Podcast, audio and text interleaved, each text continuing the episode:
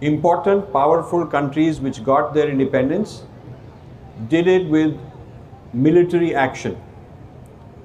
They did not wait for the colonizer to give them independence, they grabbed it and declared it. In the United States, for example, the Declaration of Independence is celebrated as Independence Day, not when the British decided to leave. The Declaration of Independence said we are now free as of this date. Of course, it started a big war with the British and it took a long time to get rid of the British. But the story doesn't begin there. A hundred years before the 1600s, beginning of the British experience in America and in India, it was Portuguese who started the colonization of India in Goa and other places. They did not achieve such a large scale, but they are the first Europeans who came there. And about the, so in the 1500s, the Portuguese landed in India and, and started their process, early 1500s, a century before the British did. And also, about a century or so before the early 1600s settlements of British people in America, you have Columbus. So, a hundred years before the British, you have the Portuguese and the Spaniards doing their thing. They were the naval powers at the time, before Northern Europeans became the naval powers. And the, the Portuguese went looking for India one way around Africa, and Columbus went looking the other way across the Atlantic. The question, the, the story should not even start there, even sooner it has to start. Because the question has to be why were the Portuguese so keen and the Spaniards so keen as sort of naval powers? Why were they so keen to find a way to India? I mean, certainly Columbus was not going to India to bring human rights. I mean, that's what I tell the Americans, you know, that, okay, you know, why, why you're going to India and you're doing all these great things, bringing human rights and whatnot, but do you realize the very uh, founding of this country started with somebody else, Columbus, because he wanted to go to India, but he was not bringing human rights. He wanted all the wealth. He wanted the trade routes. So why were these guys doing it? So the story goes even before that. They were doing it because the Ottomans blockaded the trade routes between Asia and Europe. And the Indian goods were so sought after, such a huge amount of trade, that India was a manufacturing economy, India was an export economy, steel, textiles, medicines. When you look at the trade records of Vasco da Gama and the other Portuguese that came afterwards, uh, they call it spice, but it's medicines, it's plant medicines. I mean, it's not, you know, some uh, turmeric that would build a, build a huge Portuguese empire. Come on. So, what was classified that way were actually medicines, plant medicines. And a whole lot of textiles and steel were part of this trade. So, India was a very wealthy country. If you really want a proper history, world history of the last 500 years, 600 years, and if you really want to understand the rise of Europe, you know, the rise of Europe story has to start with a very wealthy India that is supplying enormous amounts of things, and Europe has nothing to supply in return that the Indians want, so the Indians demand gold. So the Indians end up accumulating one of the largest gold reserves in the world from export, and gold then becomes the reserve currency. That's how gold, the gold standard in economics starts because India was exporting and wanted gold payments. So when you understand all that, and then you understand that the Ottomans blockaded, uh, that's sort of like uh, OPEC cartel embargo.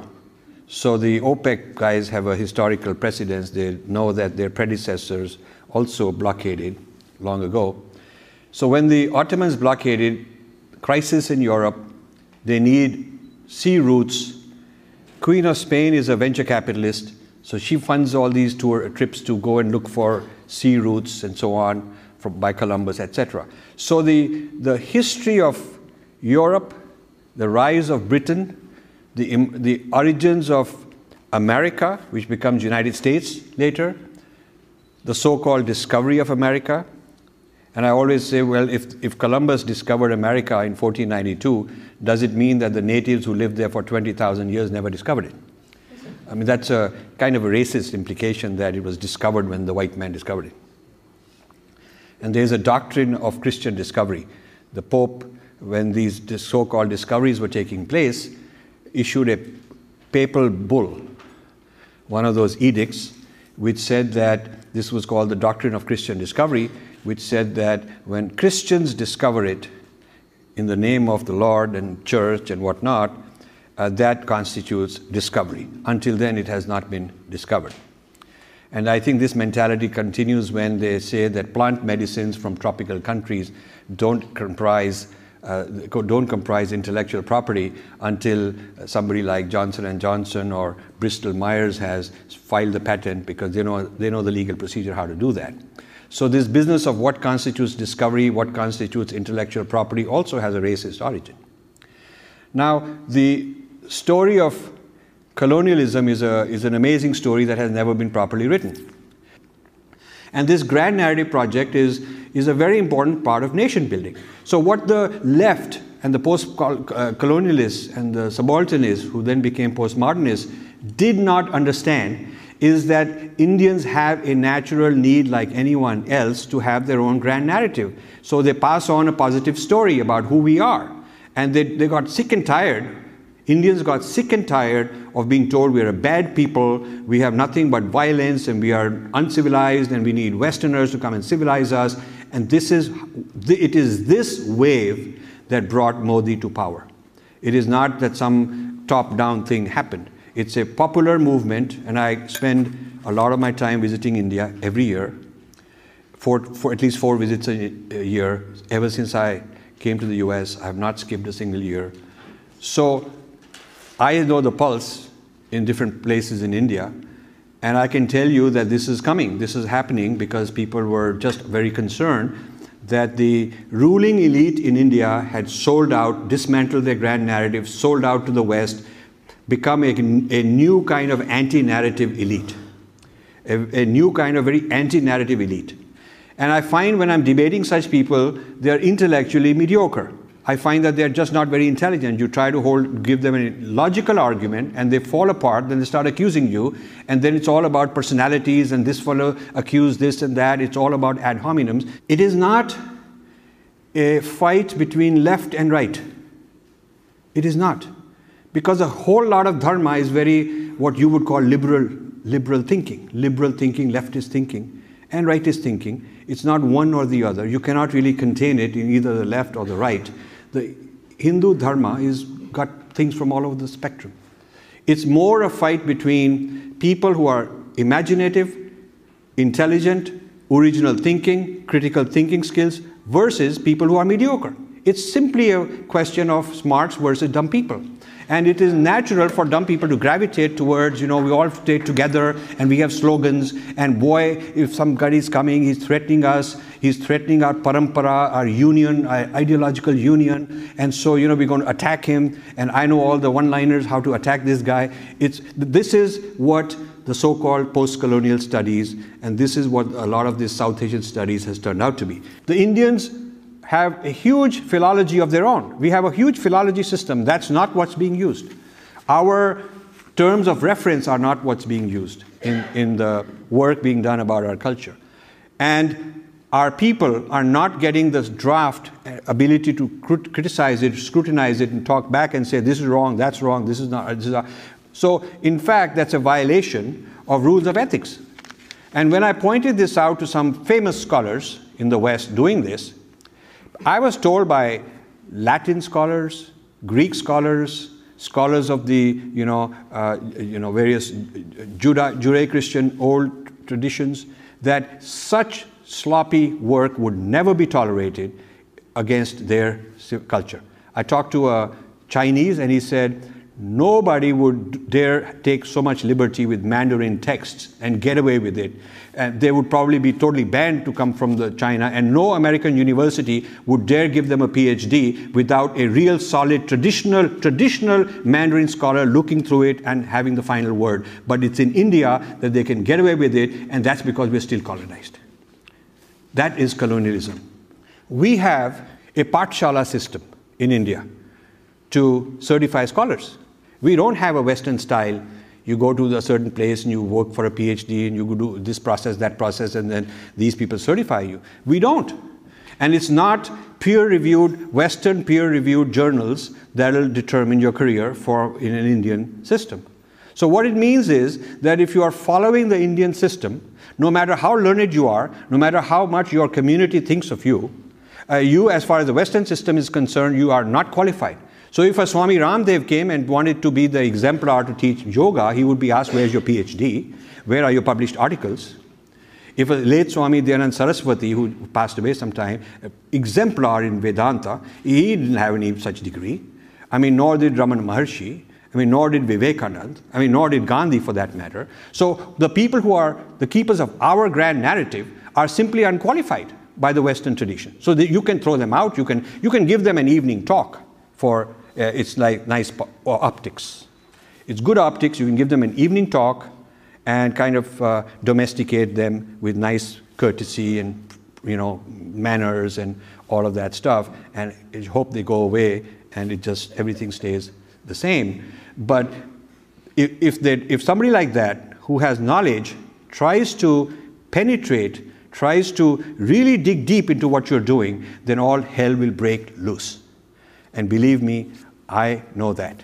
My question was according to you, the history which is taught in India, why is it not able to move away from the Gandhi Nehru narrative to more Bhagat Singh and Subhash Chandra Bose narrative? Because due to them, I believe we attained independence. And my additional question to you after your presentation was